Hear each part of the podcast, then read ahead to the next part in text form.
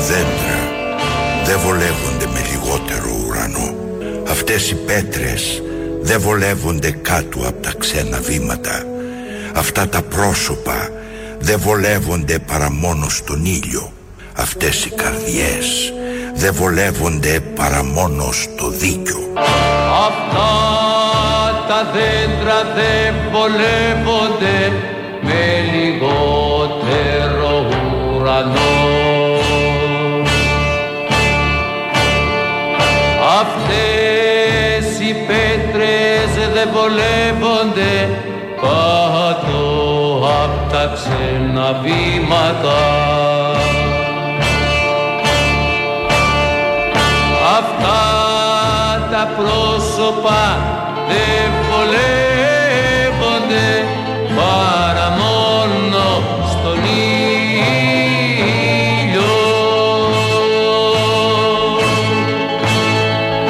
Αυτές οι καρδιές δεν βολεύονται παρά μόνο στο δίκιο.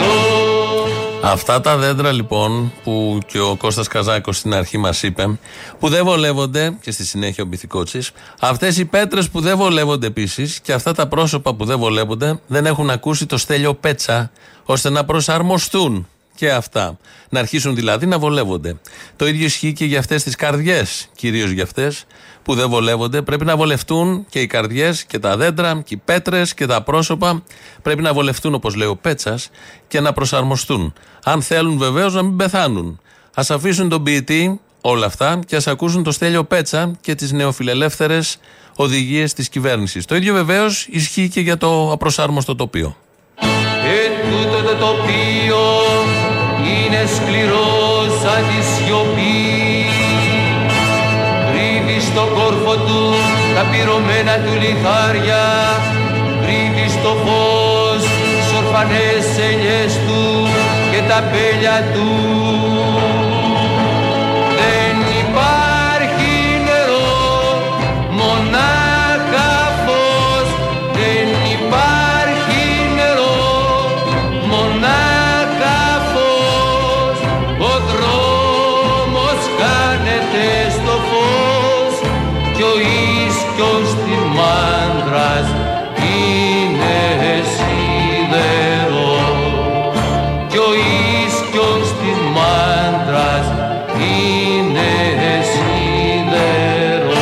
Όπως το λέει ο Ρίτσος, δεν υπάρχει νερό, μονάχα φως. Πρέπει να αλλάξει, δεν υπάρχει φως, μονάχα νερό. Τουλάχιστον νερό έχουμε. Για το φως, όπως ακούτε, για το ρεύμα δηλαδή, γίνονται διάφορες συζητήσεις και στην Ευρώπη μπορεί να ληφθούν και μέτρα. Ξεκινήσαμε με τη φωνή του Κώστα Καζάκου, αυτή την εμβληματική φωνή. Την έχουμε ακούσει σε πάρα πολλά. Εδώ, σε ποίηση του Γιάννη Ρίτσου. Δεν θα τελειώσουμε εύκολα ούτε με τον Κώστα Καζάκο, ούτε με την Ειρήνη Παπά. Έχετε μάθει, φαντάζομαι, τα νέα. Ούτε με τον Στέλιο Πέτσα. Ο Στέλιος Πέτσας είναι ποιητής των όλων, χωρίς κάπα, των όλων. Χτες έκανε αυτή την περίφημη δήλωση. Απέδειξε πάρα πολλά για άλλη μια φορά. Έχει σοκάρει το Πανελλήνιο, λογικό είναι. Προσπαθεί να τα μπαλώσει, τίποτα δεν καταφέρνει. Χειρότερα τα κάνει, όπως συμβαίνει πάντα με τέτοιους τύπους και με τέτοιες δηλώσεις. Εδώ λοιπόν είναι ένα κόστος, μήπως θα έπρεπε να επιχορηγηθεί, εφόσον θα βοηθήσουμε, το κράτος βοηθάμε, δηλαδή δεν βοηθάμε μόνο αυτούς τους ανθρώπους, να επιχορηγηθεί με έναν τρόπο η αλλαγή είναι από το φυσικό αέριο στο πετρέλαιο. Υπάρχει κάτι που εξετάζεται ως προς αυτό? Νομίζω ότι το βασικό ζητούμενο σε αυτές τις περιπτώσεις είναι να δείχνουμε προσαρμογή. Όποιος αρνείται να προσαρμοστεί, δυστυχώς πεθαίνει. Και απαντώ εγώ.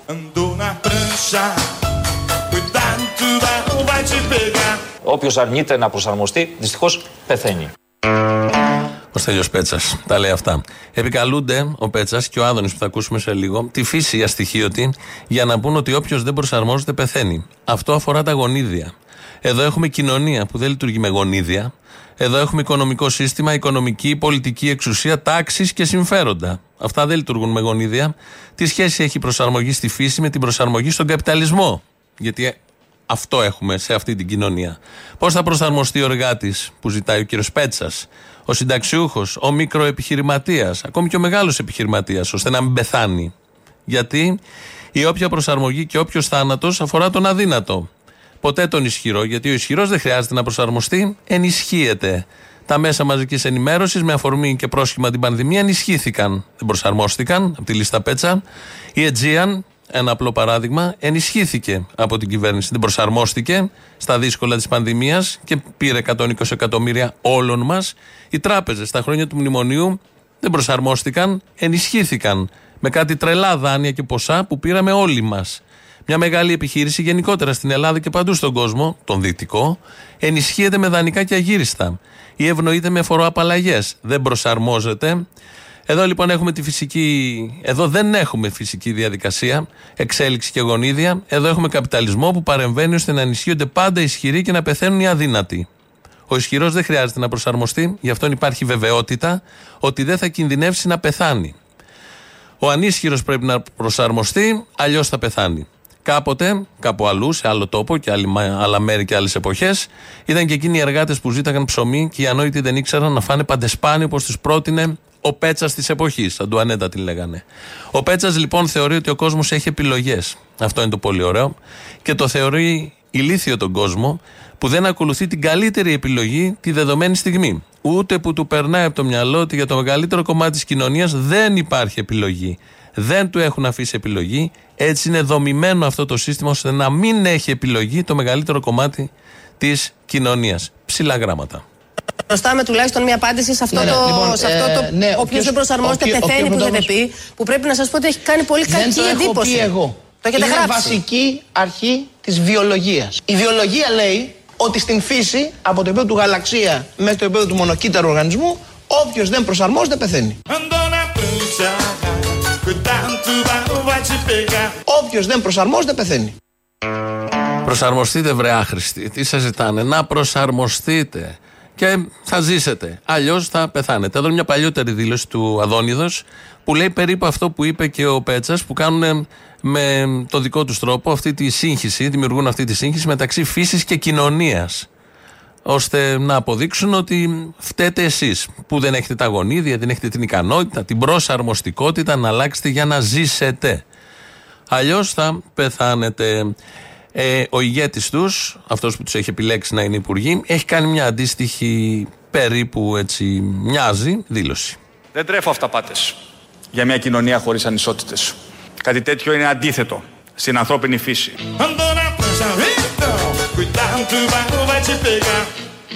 Δεν τρέφω αυταπάτες για μια κοινωνία χωρίς ανισότητες.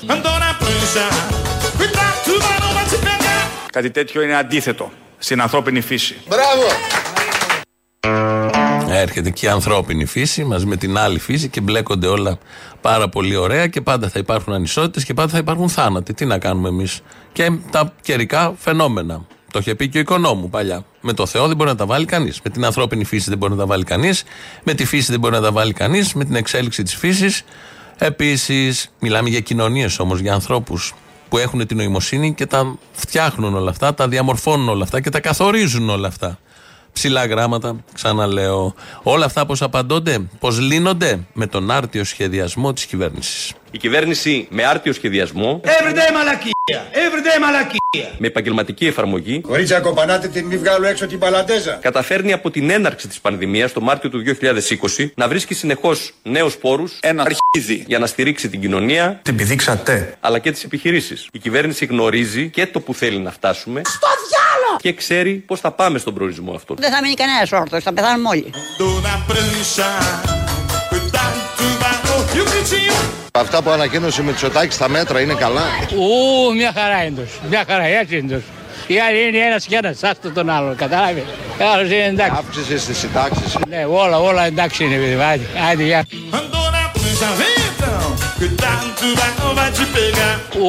Μια χαρά είναι τους. Μια χαρά, έτσι είναι τους.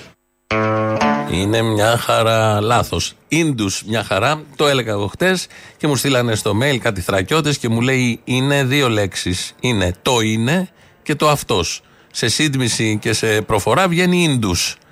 Είναι αυτός, σωστό λέει και ο Κύρκος, το επιβεβαιώνει ως δάσκαλος του γένους, οπότε προχωράμε παρακάτω. Τι είναι το παρακάτω? Ίντους το τρίπτυχο. Ο Πρωθυπουργός παρουσίασε το τρίπτυχο που διασφαλίζει την κοινωνία και την πατρίδα. Ρούχα, πούτσα και χορός. Ο Πρωθυπουργός παρουσίασε το τρίπτυχο μπακαλιάρο σκορδαλιά, ταραμοσαλάτα, παστίτσιο που φτουράει. Ο Πρωθυπουργός παρουσίασε το τρίπτυχο λίγο κρασί, λίγο θάλασσα και τα γόρι μου. Το τρίπτυχο λίγο κρασί, λίγο θάλασσα και τα γόρι μου. Γεια σου ρε Μητσοτάκη, γεια σου ρε. Λίγο κρασί, λίγο θάλασσα και τα γόρι μου. Να μην πεθάνεις ποτέ ρε φιλαράκι, ποτέ ρε, ποτέ. Σκατά να πιάνεις χρυσάφ να γίνεται ρε μαλάκανε. Έτσι λοιπόν ακούσαμε και το τρίπτυχο σε διάφορες εκδοχές, από κρασιά, θάλασσες, παστίτσια, αγόρια, μουσακάδες, από την Τώρα και τα υπόλοιπα. Το τρίπτυχο της κυβερνήσεως που με άρτιο σχεδιασμό, επαγγελματισμό, όλα αυτά τα λέει μόνος του, τα γράφει μάλλον μόνος του και τα απαγγέλει στο press room κάθε μέρα ο κυβερνητικός εκπρόσωπος. Τι είπα εγώ ότι έχουμε, χρησιμοποίησα μια ξύλινη λέξη και γενικότερα γλώσσα, αλλά το λέει και ο Άδωνης. Είναι λίγο περίοδο. Κάνουμε αυτή τη δουλειά κάθε χρόνο. Αλλάζουμε την καυστήρα. Αν ο πόλεμος τελειώσει, ναι, και η κατάσταση ομαλοποιηθεί, το φυσικό αέριο πλέον βέβαια θα πάει πιο χαμηλά και από πριν. Άρα το ξαναλλάξουμε του χρόνου. Θα πηγαίνουμε πάντα στον καπιταλισμό εκεί που μας συμφέρει, κύριε Παχλημίτρη. Αυτή είναι η απάντηση. Θα πηγαίνουμε πάντα στον καπιταλισμό εκεί που μας συμφέρει, κύριε Παχλημίτρη. Αυτή είναι η απάντηση. Είναι λίγο πιο εξελιγμένο από αυτό που τη χοντράδα που είπε ο Πέτσας χθες και δεν μπορούν να τη μαζέψουν με τίποτα. Εδώ λοιπόν στον καπιταλισμό θα πηγαίνουμε όπου μας συμφέρει. Δεν μπορείτε. Ξεκουβαλίστε, ξεκουνηθείτε. Άχρηστη για άλλη μια φορά. Είστε σε μια δουλειά, παίρνετε 700 ευρώ. Φύγετε από αυτή τη δουλειά και θα πάτε σε μια άλλη δουλειά που θα παίρνετε 5.000 ευρώ. Να το. Το λέει ο Άδωνης. Θα πηγαίνουμε εκεί που μας συμφέρει. Γιατί δεν το κάνετε, γιατί δεν το υλοποιείτε. Έχετε τη δυνατότητα, έχετε την επιλογή. Κάντε το. Αν δεν το κάνετε, εσείς φταίτε.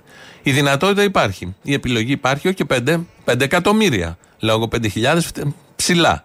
Έχετε δυνατότητες και επιλογές και επειδή σας συμφέρει, πρέπει να το κάνετε, το λέει ο αρμόδιος υπουργός Αναπτύξεως. Θα πει κάποιος κοινικές δηλώσεις. Ναι, είναι κοινικές δηλώσεις, πολυκόσμιος ο χαρακτηρισμός, αλλά έχουμε και ένα μαζεματάκι από τον αρχηγό. Έχεις ζήσει ποτέ με 800 ευρώ το μήνα? Μου το λέει ο κόσμος. Όχι, δεν έχω ζήσει με 800 ευρώ το μήνα. Και εύχομαι πραγματικά να μην χρειαστεί να ζήσω με 800 ευρώ το μήνα. Δεν μπορούμε να ανακαλύψουμε ή να δημιουργήσουμε, να γεννήσουμε πρόσθετους νοσηλευτές, γιατρούς, αναισθησιολόγους, εντατικολόγους πέραν αυτών που έχουμε. Όλοι θέλουν να πάνε στο πανεπιστήμιο. Τι πάνε να πει όλοι στο πανεπιστήμιο? Δεν είμαστε όλοι ίδιοι, δεν είμαστε όλοι ίσοι. Το ζήτημα των μέσων μαζικής μεταφοράς. Κάναμε το καλύτερο το οποίο μπορούσαμε. Προφανώς θα μπορούσαμε ενδεχομένως να κάνουμε και κάτι περισσότερο. Δεν ξέρω τι θα ήταν αυτό, γιατί δεν μπορούμε να γεννήσουμε λεωφορεία. Δηλαδή θα μείνει έκταση. Θα μείνει ο ανεμόμυλος. Κάποια στιγμή θα καεί. Αν δοθεί εντολή εκένωσης από κάποια περιοχή, σας παρακαλώ να συμμορφωθείτε. Τα σπίτια ξαναχτίζονται και τα δέντρα θα ξαναφυτρώσουν.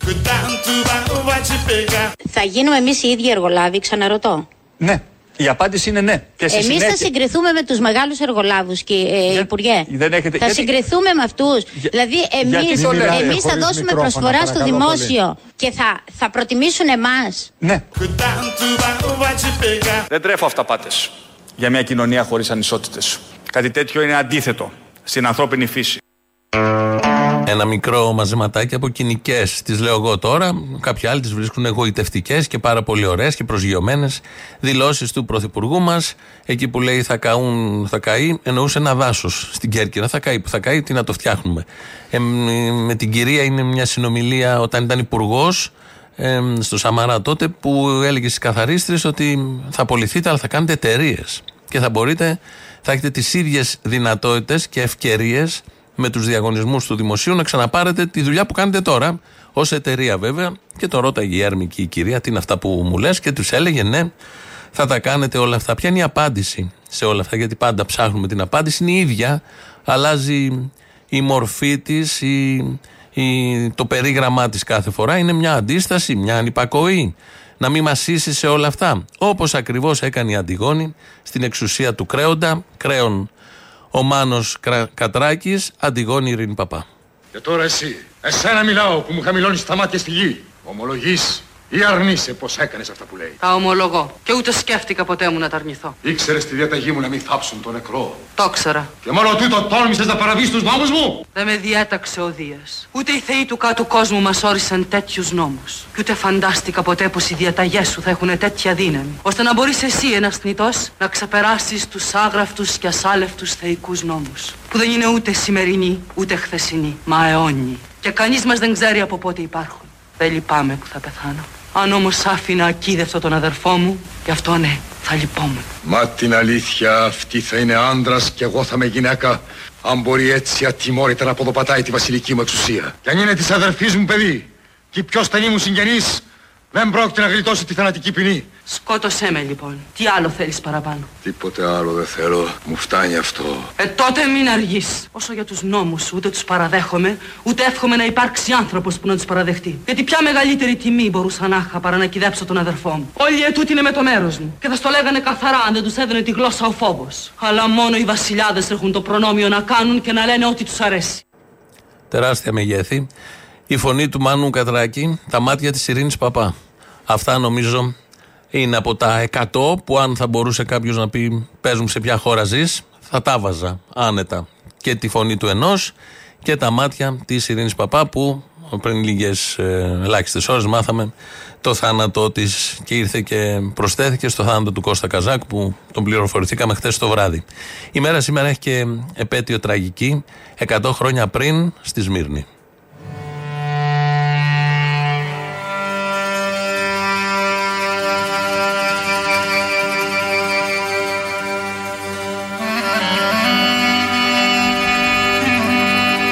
Γιατί, Θεέ μου, γιατί τόση καταστροφή?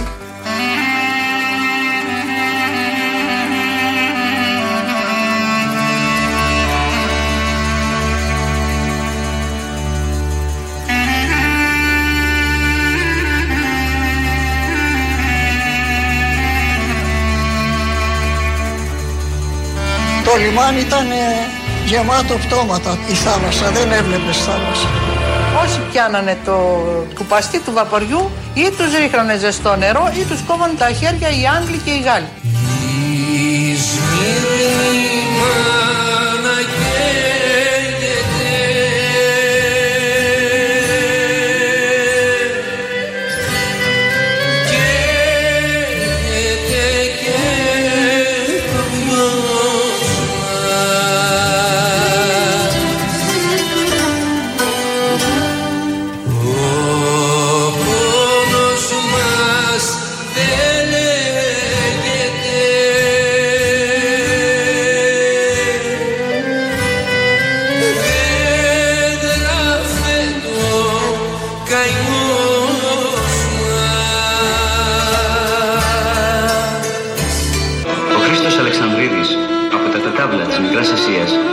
Ζητά πληροφορίες για τη γυναίκα του και τα 3 παιδιά του, Παύλο, Φωτεινή και Σοφούλα, 9, 6 και 2 ετών.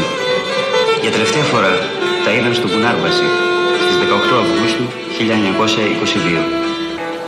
Χαμένη γη και προσφυγιά, τα πόδια εδώ αλλού η καρδιά, κομμάτια μου ψάχνω να βρω, να κάνω ρίζες να ξανασταθώ, και να φωνάξω με φωνή που να ματώσουν οι ουρανοί.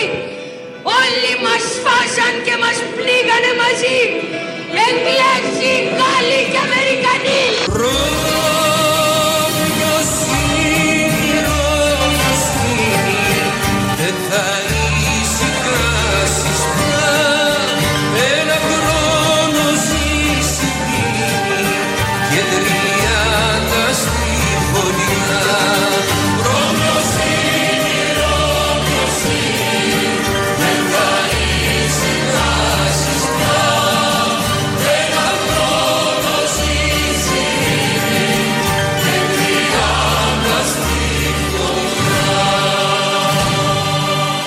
Δεν μας παίρνανε και τα πλοία. Να σου πω γιατί. Έλεγαν ότι δεν επιτρέπεται να φύγετε διότι δεν έχετε διαβατήρια. Λέει, εφόσον έχουμε το δικαίωμα να φύγουμε έτσι. Όχι, λέει. Τα πλοία των Ευρωπαίων που ήταν εκεί ανοίξανε τις σκάβες και μέθησαν τους ναύτες. Και οι ναύτες δεν ήταν πια εις θέση να πονέσουν αυτούς που ανέβαιναν με τα σκοινιά πάνω. Κατάλαβες, και εκεί έγινε η πονηρία των μεγάλων. Είναι η φωνή της Φιλιώ Χαϊδεμένου. Από εκεί ήρθε και αυτή, όπως και περίπου 1,5 εκατομμύριο σύμφωνα με τα στοιχεία της εποχής. Η ανταλλαγή ήρθαν εδώ, ρίζωσαν οι άνθρωποι, εμπλούτησαν αυτόν τον τόπο, την από εδώ μεριά, και του έδωσαν και πολιτισμό, γιατί δεν ήταν και τόσο ανεπτυγμένος από εδώ τόπος. Του έδωσαν πολιτισμό, κόσμο πολιτισμό, του έφεραν έθιμα, του έφεραν συνταγές, του έφεραν ένα άλλο πνεύμα, μπολιάστηκε μετά εδώ και φτιάχτηκε αυτός ο όμορφος τόπος, και ο λαός με τα δικά του, εν πάση περιπτώσει, συνεχίζει. Όταν έχει κέφια μεγαλουργεί, όταν δεν έχει, ζούμε αυτά που ζούμε. Όταν ήρθαν όμως εδώ οι πρόσφυγες τότε, δεν έτυχαν και τις καλύτερες αντιμετώπισης. Τους έλεγαν με τα χειρότερα επίθετα, τουρκομερίτες, τουρκόσποροι, τους έλεγαν με τα πρόσφυγγες. Και δυστυχώς υπήρξαν και πάρα πολλοί παλιολαδίτες, έτσι τους λέγανε, παλαιούς κατοίκους της Ελλάδας δηλαδή, που μας λέγανε τουρκόσπορους. Και αυτό ήταν ό,τι μεγαλύτερη βρισιά. Βγάλανε το όνομα της πρόστιχας στην Ελλάδα. Οι Σμυριές είναι πρόστιχες. Μιλάνε με τους άνδρες, πλένονται. Ελενοί, βρωμιάριδες, εκείνοι σου παιδί μου να μην σου αφάνει πρόσφυγγοι. Πρόσφυγγοι. Είμαστε πρόσφυγγοι, οι πρόσφυγγοι. Τα παιδιά τους τα φοβέριζαν ότι έλα να πιεις το γάλα σου, γιατί αν δεν έρθεις θα σε δώσω στον πρόσφυγγα να σε φάει. Και οι εντολές που δίνανε ήταν να μην συμμερίζονται τους πρόσφυγες, διότι ήρθανε να σας πάρουνε τα αγαθά σας, την περιουσία σας, τις γυναίκες σας, τους άνδρες σας. Στην αρχή μας λέγανε από να βουνείς τον παμπόρια που σας ήφερνε. Μας είχαν σειρματοπλεγμένους, δεν επέτρεπαν την μετάβαση. Έλεγαν ότι έχουν αρρώστιες οι πρόσφυγες και κανείς δεν πλησίαζε. Αρρώστιες, τύφο, χολέρα κτλ. Πριν 100 χρόνια, σε αυτά τα νερά, τα παγκόσμια παιχνίδια και ο πόλεμος γέμισαν τη θάλασσα με άψυχα πτώματα. Στου πετρελαίου τη δρακοσπηλιά, που λέει και ο Ιάκωβος Καμπανέλης, στο Μεγάλο Τσίρκο. 100 χρόνια μετά ξαναγεμίζει η ίδια περιοχή πτώματα. Ναι, δεν είναι Έλληνες, δεν είναι χριστιανοί, δεν είναι δικοί μας, είναι όμως άνθρωποι. Κυνηγημένοι, φτωχοί, ταλαιπωρημένοι, και είναι και μωρά. Όπως εκείνο το μωρό, το baby, που φώναζε ο λιμενάρχης Μυτιλήνης Κυριάκος Παπαδόπουλος, δεν ζει πια, προσπαθώντας να το σώσει. Και τότε και τώρα, ίδια θάλασσα, ίδια αγωνία, ίδιος δρόμος, ίδια βάσανα, ίδιο κυνηγητό, ίδια ελπίδα, ίδια συμφέροντα, ίδιος θάνατος και ίδια αδικία. Η Άννα και ο Θεοφύλακτος Αβραμόπουλου ζητούν πληροφορίες για το γιο τους Μιχαλάκη, ηλικίας 13 ετών. Τα ίχνη του χάθηκαν στη Σμύρνη το Σεπτέμβριο του 1922, κοντά στην ξύλινη αποβάθρα. Αρμαρωμένε βασιλιά, τι όνειρο, τι παγανιά, μες του πετρέλαιου τη δρακοσπηλιά, να σ' αναστήσω ήρθα μόνιρα παλιά, πέτρινε πεθαμένε βασιλιά.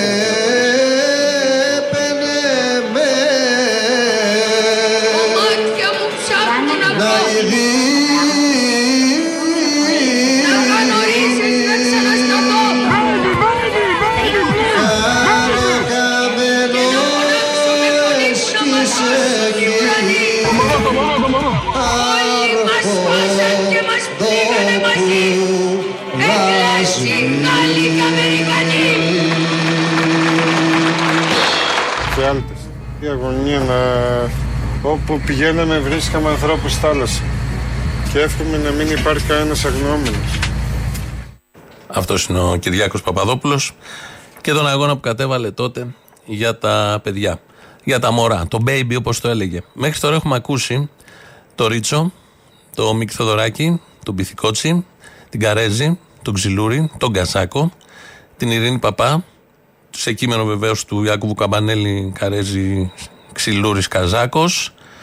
Καλά, νομίζω. Έχουμε μια περιουσία. Αυτός ο τόπος, όλοι μας εμείς, έχουμε προγόνους πολύ καλούς. Ένα μικρό δείγμα μέσα στο πρώτο μισάωρο το πήραμε λόγω και της ημέρας. Εδώ είναι Ελληνοφρένια, όπως κάθε μέρα βεβαίως. 2-11-10-80-880, τηλέφωνο επικοινωνίας είναι μέσα, σας περιμένει. Πάρτε να πείτε για τα τρέχοντα. Αυτό που μας απασχολεί και το λαό βεβαίως είναι η δήλωση του ποιητή, γιατί ακούσαμε και αυτούς μέσα σε όλα αυτά, του Στέλιου Πέτσα. Έλα, γορί να μου. Έλα. Επειδή είπα αυτό το πετσόπανο, ότι όποιος αρνείται να προσαρμοστεί πεθαίνει. Νομίζω ότι το βασικό ζητούμενο σε αυτές τις περιπτώσεις είναι να δείχνουμε προσαρμογή. Όποιος αρνείται να προσαρμοστεί, δυστυχώς πεθαίνει. Να πούμε σε αυτό το πετσόπανο λοιπόν, ότι δεν είναι επιλογή αν θα ζήσεις να πεθάνεις. Δεν είπαμε σε κάποιον, ξέρεις τι, επιλέγεις να προσαρμοστείς. Όχι, εντάξει, θα πεθάνεις. Δεν είναι επιλογή λοιπόν. Δεν έχουμε όλη τα φράγκα να βάλουμε φυσικό αέριο για πετρέλαιο και μετά πάλι πετρέλαιο για φυσικό αέριο και μετά πάλι τούμπαλιν κτλ. Που θα μας πει ότι είναι επιλογή. Άκου αρνείς. Είναι φοβερό. Παιδί μου, τι θα πει ο Πέτσας, σε αυτόν τον κόσμο πατάει ο Πέτσας, νομίζεις? Πρέπει να το φτιάξει λίγο λοιπόν ο Πέτσας και να πει την αλήθεια μας. Ο Πέτσας στην κοσμάρα του που είναι, σου λέει ο άλλος τι είναι να δώσει τώρα 2.000 και να ξαναλλάξεις λέβητα. Έλα καημένε. Εκείνον βγάλω, τον πάρουν οι Αιγύπτιοι κάτω για μέταλλα. Αυτοί νομίζουμε ότι έχουμε κανένα 20.000 στο σιρτάρι και τα αυτοί κουρευόμαστε. Α, δεν έχετε. Μόρι φτωχάτζα, άι στο διάλογο που μου μιλάς κιόλας. Πάντως να το φτιάξει λίγο και να πει το εξής. Το οποίος αρνείται να προσαρμοστεί πεθαίνει, να πει όποιος αρνείται να είναι πλούσιος πεθαίνει. Δηλαδή μπορεί να σε ρωτήσω. Θες να είσαι πλούσιος? Όχι, θα πεθάνεις. Γιατί μόνο τα φράγκα είναι που αλλάζουν. Δεν έχεις να κάνει με τη θέληση. Καλά, δεν καταλαβαίνω έτσι κι αλλιώς ποιος είναι ο λόγος να ζεις άμα δεν είσαι πλούσιος. Ας υπάρχει μια κοινωνία μόνο για πλούσιους. Νομίζω ότι αυτοί, τουλάχιστον αυτούς που δεν είναι πλούσιους, σίγουρα δεν τους βλέπουν έως τα ίδια έμβια ότα με τους υπολείπους. Καλά, έτσι. Δηλαδή είσαι πλέπα, ρε παιδί μου. Οπότε τελείωσε. Και μας κυρίζονται ανάλογα. Απλά να δούμε πώς μαζευτεί και πλέπα ολόκληρη και τους πνίξεις καμιά μέρα. Ποτέ. Για να δούμε. Έλα, μην είσαι απεσιόδοξος. Έλα, γεια. Ναι. Συγγνώμη, παραπολιτικά. Ναι, ναι. Μ' ακούτε? Ναι, ναι. Ήθελα να σας πω για αυτά που λέτε, να αλλάξουμε λέβητες και να κάνουμε. Ναι, δεν τα λέμε εμείς, ο Πέτσας τα λέει. Έλληνες, η ώρα ήλθε. Καυστήρες ή θάνατος. Έχουμε τη δυνατότητα εμείς να αλλάξουμε λέβητες? Δεν την έχετε, ο Υπουργός θεωρεί ότι την έχετε. Καλά κάνετε και γελάτε, αλλά κακού του κεφαλιού σας άμα δεν την έχετε. Μπράβο, καλά λέτε. Και τέλος πάντων μας πιάνετε και τον τόπο, οπότε πηγαίνετε να πεθάνετε παραπέρα. Α, μπράβο, πολύ ωραία, πολύ ωραία. Ούτε καν εδώ να καθόμαστε να σας μαζεύουμε κιόλας. Μην ξεχάσετε το Μητσοτάκης στις εκλογές, ε. Εγώ είμαι Μητσοτάκης 100%, οπότε τι μου λέτε, εγώ είμαι υπέρ της Νέας Δημοκρατίας. Ναι, γεια σας. Γεια σας. Πήρα για αυτό που άκουσα τώρα για τον Άδωνη που λέει. Μου κάνει εντύπωση λοιπόν που τώρα ξαφνικά θυμηθήκατε τις δίθεν ακροδεξιές μου καταβολές. Ωραία. Ο Καρατζαφέρης δεν ήταν υποψήφιος όταν είχε το λαό στο Καρατζαφέρης? Αυτό τι σημαίνει, ότι είναι ακροδεξιός και χουντόσπερμα? Ναι. Αυτό σημαίνει? Α, δεν το ήξερα. Αυτό είναι. Γιατί ο Καρατζαφέρης τι είναι, ακροδεξιός δεν είναι? Α, δεν ήξερα. Ναι. Α, εγώ τα ήξερα γιατί. Εγώ το θυμάμαι σκάουτερ μοντέλων. Ήμουν Αθήνα τότε, τώρα είμαι και δεν μπορώ να έρθω από εκεί να τα πω απευθείας. Δεν χάνετε και τίποτα. Ορίστε. Καλύτερα εκεί που είστε, λέω. Δεν είμαι καλύτερα. Εδώ με έχουν κλεισμένοι μέσα στο σπίτι, δεν μπορώ να φύγω. Όχι, γιατί? Δεν βλέπω κιόλα, δεν κάνω, μου έχουν κάνει πολλά κι εγώ. Κοσταλέξη. Χειρότερα. Δεν ξέρω από ποιους είναι όμως. Από τη Νέα Δημοκρατία είναι, από το ΣΥΡΙΖΑ είναι, δεν ξέρω που είναι. Παρακολουθούν τα τηλέφωνα, παρακολουθούν. Τα δικά σας, ποιος είστε καλέ? Έλα, δε, ποια είναι? Ποια είστε, συγγνώμη, μπερδεύτηκα. Εντάξει, είναι και η φωνή μου μπερδεύτηκα. Όλοι δεν είναι. Δεν πειράζει, δεν παρεξηγώ. Όλοι έχουμε δικαίωμα στον αυτοπροσδιορισμό. Ναι, λοιπόν. Κατάλαβα. Να είστε καλά. Είχα κι άλλα, δεν τα ξέχασα τώρα. Δεν πειράζει. Καλή απελευθέρωση, εύχομαι. Πού να τα βρω τα χρήματα, εγώ μου τα φάγει σομαρά. Συνταξιούχος είμαι. Καλά, θα σας τα δώσει ο Μητσοτάκης τώρα, μην αγχώνεστε. Ναι, από τα τρία το μακρύτερο και εκείνο δεν το έχει, το παίρνει εκείνος. Βοηθάει στα μάτια το μακρύτερο καμιά φορά. Και το άλλο ήθελα τώρα, το θυμήθηκα. Αφού είναι χωρισμένος με τη γυναίκα, ποια γυναίκα είναι με? Είχε χωρίσει πριν τις εκλογές. Τα βρήκανε, τα βρήκανε. Τα βρήκαν, η εξουσία ενώνει. Μονιάσανε στο σπίτι του Βολτέρου μέσα. Είναι παντρεμένη. Είναι. Αστεφάνωτη την έχει. Αστεφάνωτη την έχει. Χριστιανή πράγμα, δεξί, άριστη, ντρεοπή. Είναι χριστιανοί, άθεοι είναι όλοι. Α, είναι άθεοι.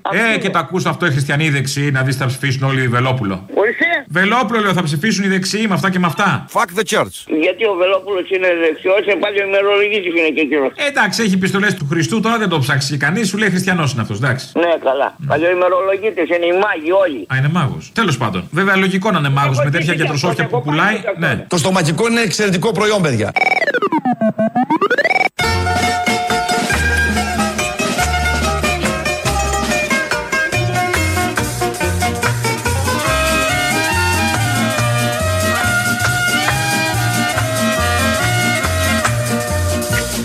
το πρωί με στη βροχή και μέσα στο λιόπι.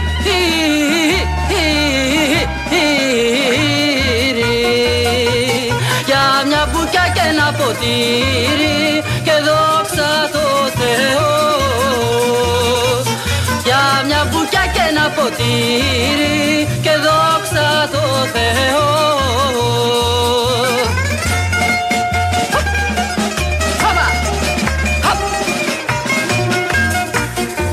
Είναι η Ειρήνη Παπά που τραγουδάει Μίκη Θοδωράκη. Ο Μίκης Θοδωράκης είναι τεράστιος, η Ειρήνη Παπά στον τομέα της τεράστια. Και πάντα έψαχνα να βρω ποιος μπορεί να το τραγουδήσει αυτό το τραγούδι χειρότερα από τον Μίκη Θοδωράκη. Λοιπόν, εδώ η Ειρήνη Παπά σε ένα τελείως κεφάτο στυλ, αλλά έχει τη δική του αξία. Ήλε μου πόσο είσαι πάνω και δόξα τω Θεώ. Ήλε μου πόσο είσαι πάνω και δόξα τω Θεώ.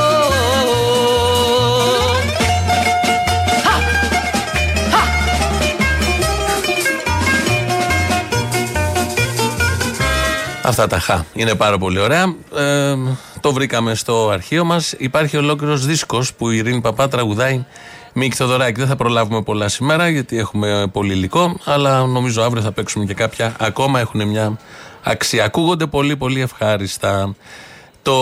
Ένα νέο site που έχει ξεκινήσει στο Ελλάδα είχε την ιδέα να καλέσει τον πρόεδρο της ΟΝΕΔ και τον πρόεδρο της Νεολαίας ΣΥΡΙΖΑ να μαλλιοτραβηχτούνε. Αφορμή ο Τσολιάς. Ακούμε εδώ τον πρόεδρο της ΟΝΕΔ, Ορφέας Γεωργίου. Αν θέλετε να διαχειρίζετε πολιτικό κεφάλαιο με το να ευρίζετε τον πρωθυπουργό της χώρας, είστε γελασμένοι. Και μάλιστα, γιατί αυτό δεν είναι σάτυρα, είναι πολιτική αλητεία. Κατ' εμέ. Και την κρίνω. Και έχω δικαίωμα να την κρίνω. Δεν είναι σάτυρα να υβρίζετε σε επίσημος, στο φεστιβάλ του κόμματος της αξιωματικής αντιπολίτευσης και να το γυρνάτε μάλιστα στο γεγονός ότι κρίνεται ο λόγος. Δεν κρίνεται ο λόγος. Κρίνεται ένα σύνθημα το οποίο εκτσογλανίζει την κοινωνία. Εντάξει, αν θέλετε να φτάσουμε σε αυτό το επίπεδο του πολιτικού διαλόγου, εμείς δεν θα σας ακολουθήσουμε, σας αφήνουμε στο περιθώριο και μάλιστα, για να προσθέσω και κάτι, αυτό το σύνθημα στην συγκεκριμένη παράσταση, έτσι όπως θέλετε να την ονομάσετε, που εγώ από τη στιγμή που δεν το καταδικάζετε και δεν το... τελειώσατε για να σας πω γιατί... Είδαμε ότι ο εκφραστής του μηνύματος αυτού ήταν ένας άνθρωπος ο οποίος εισέβαλε παράνομα στη Ρωσία και αυτό γεννά στην Ουκρανία, εισέβαλε παράνομα... Για τη φωτογραφία του Πούτιν. Για τη φωτογραφία του Πούτιν που εισέβαλε παράνομα στην Ουκρανία. Και αυτό επίσης γεννά πολλά ερωτηματικά, γιατί αυτό δεν είναι σάτυρα, είναι πολιτική αλητεία. Ο πρόεδρος της ΟΝΕΔ τα λέει αυτά, προφανώς πολύ καλά κάνει και κρίνει την παράσταση και όλα τα υπόλοιπα. Στο 2.11.10.88.80 είναι ο πολιτικός αλήτης Αποστόλης Μπαρμπαγιάννης, γιατί αυτός διέπραξε την πολιτική αλητεία να κάνει αναπαραγωγή του συνθήματος που μεγάλο κομμάτι του λαού, όλοι ξέρουμε όσοι κυκλοφορούμε, λέγεται με την πρώτη ευκαιρία. Πολιτική αλητεία λοιπόν. Απέναντί του ήταν ο γραμματέας της Νεολαίας ΣΥΡΙΖΑ, ο Κώστας Βλαχάκης. Λοιπόν, έχετε πάει σε πολλές παραστάσεις που θα πρέπει να απολογείται αυτός που πάει στην παράσταση αν υιοθετεί 100% αυτά που λέει ένας καλλιτέχνης. Προφανώς δεν έχουμε υιοθετήσει ποτέ, σαν οργάνωση, σαν κόμμα, αυτή την ρητορική. Δεν το έχουμε κάνει ποτέ. Παρ' όλα αυτά, δεν είμαστε εδώ και ποτέ δεν θα είμαστε εδώ για να λογοκρίνουμε ή για να ελέγξουμε το περιεχόμενο μιας παράστασης πριν αυτή βγει δημοσιευτικά. Ακριβώς όταν λοιπόν μπορεί να επισκεφτείτε εσείς μια σατυρική εκπομπή που να έχει. Σατυρική εκπομπή είναι το φεστιβάλ του ΣΥΡΙΖΑ. Η παράσταση του κύριου Μπαρμπαγιάννη είναι μια σατυρική παράσταση. Το φεστιβάλ της Νεολαίας ΣΥΡΙΖΑ. Ναι. Δεν πήγανε οι άνθρωποι που ήταν εκεί πέρα. Κάθε καλλιτέχνης έχει το δικαίωμα να αφουγκράζεται κατά το δικό του τρόπο, έτσι, το τι θέλει να δημιουργήσει σαν αποτέλεσμα και κρίνεται για το αποτέλεσμα που δημιουργεί. Ο κύριος Μπαρμπαγιάννης λοιπόν κρίνεται για το αποτέλεσμα που δημιουργεί από το κοινό του. Και για να πάω παρακάτω λοιπόν, για να μην μου ξαναλέτε να καταδικάζουμε ή όχι, δεν είμαστε εδώ για να κρίνουμε εμείς το έργο των καλλιτεχνών, το κρίνει το κοινό. Εμείς σας είπα, δεν υιοθετούμε στην πολιτική. Το να ευρύσει τον πρωθυπουργό της χώρας δεν είναι σάτυρα, δεν είναι έργο. Αυτά μπορείτε να τα βρείτε εσείς τους καλλιτέχνες. Εγώ κρατάω ένα από τους δύο επικεφαλείς των νεολαίων, ότι ο του ΣΥΡΙΖΑ, εδώ ο Βλαχάκης, είπε δύο φορές, τώρα Αποστόλη, κύριο Μπαρμπαγιάννη. Αυτό μου άρεσε. Ο κύριος Μπαρμπαγιάννης. Τον είπε και καλλιτέχνη, αλλά οκ. Το κύριος Μπαρμπαγιάννης. Και κρατάω και την συνάδελφο δημοσιογράφου που είναι εκεί, του συντονίζει, που κάνει την κομβική ερώτηση. Γιατί ήρθε, μίλησε στον ίδιο χώρο, όπου μία ώρα πριν ήταν επί πόση ώρα το σύνθημα το οποίο εξύβριζε τον πρωθυπουργό της χώρας. Ήταν πολύ ωραίο. Και δεν το καταδίκασε, όπως δεν το καταδικάσετε και εσείς. Λέει ο Τισονέδο ότι ήταν πολύ ώρα το σύνθημα σε μια οθόνη και κάνει την κομβική ερώτηση. Συνάδελφος, ήταν πολύ ώρα το σύνθημα. Έχει σημασία αν ήταν 30 δεύτερη, αν ήταν 5 λεπτά. Το καταλαβαίνει ο καθένας. Αυτοί είναι εκολαπτώμενοι. Αύριο μεθαύριο θα είναι βουλευτές, πρόεδροι, κόμματος, υπουργοί. Όλοι αυτοί θα τους δούμε, θα τους χαρούμε και θα τους απολαύσουμε όπως απολαμβάνουμε τους πάντες. Ο τωρινός είναι ήδη υπουργός. Θεωρώ αδιανόητο και ότι το φεστιβάλ της νεολαίας του ΣΥΡΙΖΑ αποφάσισε φέτος να ονοματιστεί Σπούτνικ. Το Σπούτνικ είναι ένα κλασικό όνομα της Σοβιετικής περίοδου. Έτσι, ένα ρώσικο όνομα, σοβιετικό. Νομίζω ότι το λέγανε. Όταν φέτος. Ναι, το λέγανε. Αλλά όταν φέτος όλος ο πλανήτης κατηγορεί τη Ρωσία για την εισβολή στην Ουκρανία, επιμένει η νεολαία του ΣΥΡΙΖΑ να προβάλλει φιλορωσισμό. Και όταν μέσα σε αυτόν τον φιλορωσισμό βάζει την εικόνα του Πούτιν να υβρίζει τον Έλληνα πρωθυπουργό με αυτή τη χυδαία φράση από κάτω, γελάνε. Με συγχωρείτε, αυτά δεν είναι σοβαρά πράγματα. Ούτε για ένα πολιτικό κόμμα, ούτε για μια νεολαία. Θα μου πεις, αν τα σοβαρά πράγματα δεν θα πήγαιναν στο ΣΥΡΙΖΑ. Αλλά αυτή είναι μια άλλη κουβέντα. Πάντως ήταν πολύ χυδαίο όλο αυτό που συνέβη. Δεν ισχύει η ελευθερία έκφρασης εδώ. Δεν ισχύει κάτι τέτοιο. Ελευθερία έκφραση έχουν αυτοί για να το παίξουν και εμείς για να τους κρίνουμε.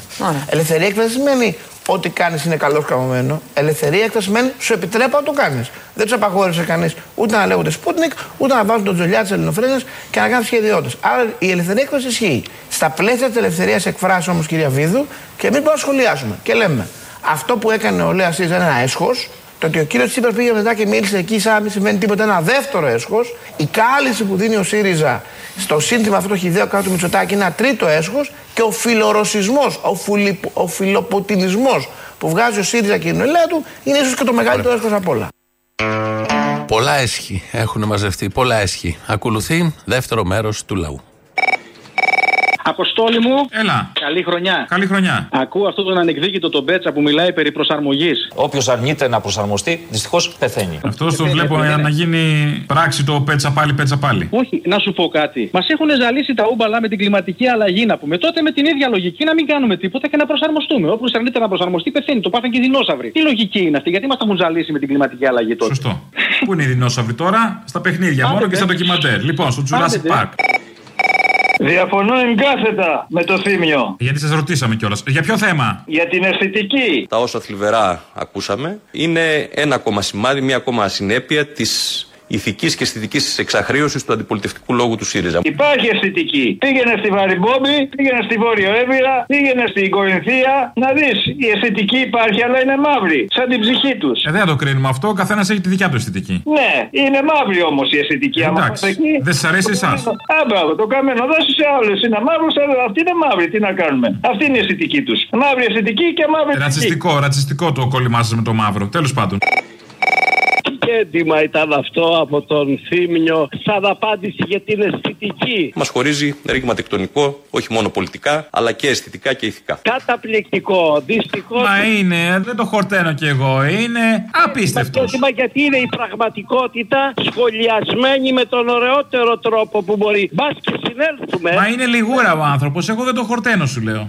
Έτσι, μπράβο. Λοιπόν, βάλε λοιπόν δεύτερο πρόγραμμα και πρώτο πρόγραμμα, βάλε και τηλεόραση. Εκεί να δεις αισθητική. Εκεί να δεις και πήγαμε και παλιός και ξέρω τι γινόταν παλιά και τι γίνεται τώρα. Εκεί να δεις αισθητική. Ο Μίκης ακούγεται μόνο όταν γίνεται η επέτειος από θάνατο και οι δε άλλοι μεγάλοι συνθέτες Μαρκόπουλος, Λεοντής, Λοΐζος δεν ακούγονται ποτέ. Μικρούτσικος, δεν υπάρχει περίπτωση. Ή playlist ή ανίδεοι. Γεια. Τι κάνεις βρε διχαστικό πλάσμα? Μα δεν φταίω, είναι η φύση μου. Έχεις διχάσει όλο τον κόσμο. Δηλαδή δεν ξέρουμε αν είσαι, ξέρω εγώ, ένας προδότης που κάποιοι λένε ότι ξεπουλήθηκες έτσι για μια παραστασούλα σε ένα φεστιβάλ εκεί το λένε αυτό. Ώρας. Αυτό ποιοι το λένε, εσύ το λες? Φήμες. Ποιες φήμες, μωρή, εσύ το λες αυτό? Φήμες λένε, φήμες. Ναι. Ή δεν ξέρουμε αν είσαι τόσο ψωνάρα που πήρες την έγλη σου και τη λάμψη σου και το καλλιτεχνικό σου βάρος τέλος πάντων και πήγες ένα φεστιβάλ, ξαναλέω, της κακιάς ώρας που δεν το ξέρουν τη μάνα του. Και το έμαθε με τον Άδωνη, είδες. Κάμψη της δημοκρατίας είναι στο φεστιβάλ της νεολαίας σας να γράφουνε Μητσοτάκη αυτό και ισόν να γελάτε σαν χάμια από κάτω. Ορτινάτσα του Πούτιν. Ρε, μήπως ο Άδωνης τα έχει βρει με το ΣΥΡΙΖΑ. Λες. Μα τέτοια διαφήμιση στο φεστιβάλ Sputnik δεν έχει κάνει ούτε ο ΣΥΡΙΖΑ. Μα πραγματικά όμως έχει γίνει διάσημο από εκεί που ήταν. Τώρα μάθαμε το φεστιβάλ. Ο Κούκος και τα αυγά του ήταν εκεί πέρα, δηλαδή. Άρα, Αποστόλη, αχ, διχάζεις. Διχάζεις, ψυχή μου, διχάζεις. Δεν διχάζω γιατί το πρώτο μέρος εσύ το λες, δεν το λέει άλλος. Καλά, δικάζεις τότε. Ναι, καλημέρα, Αποστόλη. Καλημέρα. Θέλω να μου πεις, ρε Απόστολε, μάγκα και ντερβίση, το εξής. Πώς γίνεται από τη μία να λέμε Μητσοτάκη γαμιές ή Τσίπρα γαμιές και καλά το λένε όσοι το λένε, όπως το λέει τώρα και ο Θήμιος, πολύ σωστά. Αλλά απ' την άλλη να λέμε δεν έχουμε δημοκρατία. Δηλαδή, αν πεις τώρα στην Ρωσία Πούτιν γαμιέστε, θα σε ξαναβρούνε. Α, εδώ υπολογίζουν ότι θα μας ξαναβρούνε, γι' αυτό έχουμε πάρει αέρα, Καταλαβαίνεις, εκεί θα σε ξαναβρούνε. Μήπως να το κάνουμε και εδώ αυτό, άμα είναι. Να μην σε ξαναβρούν ούτε εδώ, να μην ακοπούν οι μαλακίες. Εσύ που κάνεις τον πονηρό συνέχεια να. Όχι, εγώ συμφωνώ σε αυτό που λες. Εσύ που κάνεις τον πονηρό. Γιατί κρυβόμαστε, αφού από πίσω αυτό υπάρχει έτσι κι αλλιώς. Και είσαι με τον Πουτινάκο εκεί και κάνεις τα κολπάκια σου. Θα σε ξαναβρούνε, τόλοι μου. Για μιλά, γιατί κάθε κότα πάει και κάνει τον έξυπνο στις σκηνή, άτυρες. Έλα μαλακίες. Μητσοτάκη γαμιέστε, Τσίπρα γαμιέστε. Μην μιλάτε έτσι, κύριε, μην μιλάτε έτσι. Έτσι, αλλά αυτό θα πρέπει να προσέχουμε όταν λέμε ότι δεν έχουμε δημοκρατία. Έχουμε παραπάνω δημοκρατία από ό,τι χρειάζεται. Θα έλεγα να κόψουμε λίγο, έχεις δίκιο. Έτσι, μπράβο, να κόψουμε λίγο, δεν μπορεί να σφίξουν οι κόλλοι. Λοιπόν, άντε. Ναι. Μητσοτάκη, συνουσιάζεσαι! Γίνονται πράγματα, όπως καταλαβαίνετε. Φτάσαμε στο τέλος, δεν χωράει το τρίτο μέρος του λαού, γιατί είχαμε πολλά σήμερα, λογικό. Θα το μεταδώσουμε τις επόμενες μέρες. Κλείνουμε όμως με Κώστα Καζάκο. Κολλάει στις διαφημίσεις. Αμέσως μετά μαγκαζίνο. Τα υπόλοιπα εμείς αύριο. Η μπαλάντα του Κυρμέντιου. Δεν λιγάνε τα ξεράδια και πονάνε τα ρημάδια.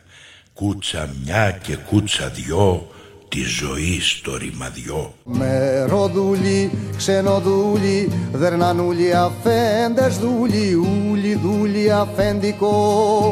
Και μ' αφήναν νηστικό. Και μ' αφήναν νηστικό. Άνω χώρι, κάτω χώρι, ανηφόρι, κατηφόρι. Και με κάμα και βροχή, ώσπου μου βγαίνει η ψυχή. 20χρονο γομάρι, σήκωσα όλο το ταμάρι. Και χτίσα στην εμπασιά του χωριού την εκκλησιά του. Χωριού την εκκλησιά. Αν το δίκιο θες καλέ μου, με το δίκιο του πολέμου θα το βρεις. Όπου ποθεί λευτεριά παίρνεις παθή. Μη χτυπάς τον αδερφό σου, τον αφέντη τον κουφό σου. Και στο ίδρο το δικό γίνε εσύ τ' αφεντικό.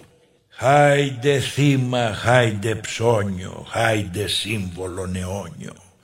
Αν ξυπνήσεις μόνο μιας, θα'ρθει ανάποδα οντουνιάς. Άιντε θύμα, άιντε ψώνιο, άιντε σύμβολο αιώνιο. Αν ξυπνήσεις μόνο μιας, θα'ρθει ανάποδα οντουνιάς. Άιντε θύμα, άιντε ψώνιο, άιντε σύμβολο αιώνιο. Αν ξυπνήσεις μόνο μιας, θα έρθαν άποδα ο Ντουνιάς, θα έρθαν άποδα ο Ντουνιάς. Χάιντε θύμα, χάιντε ψώνιο.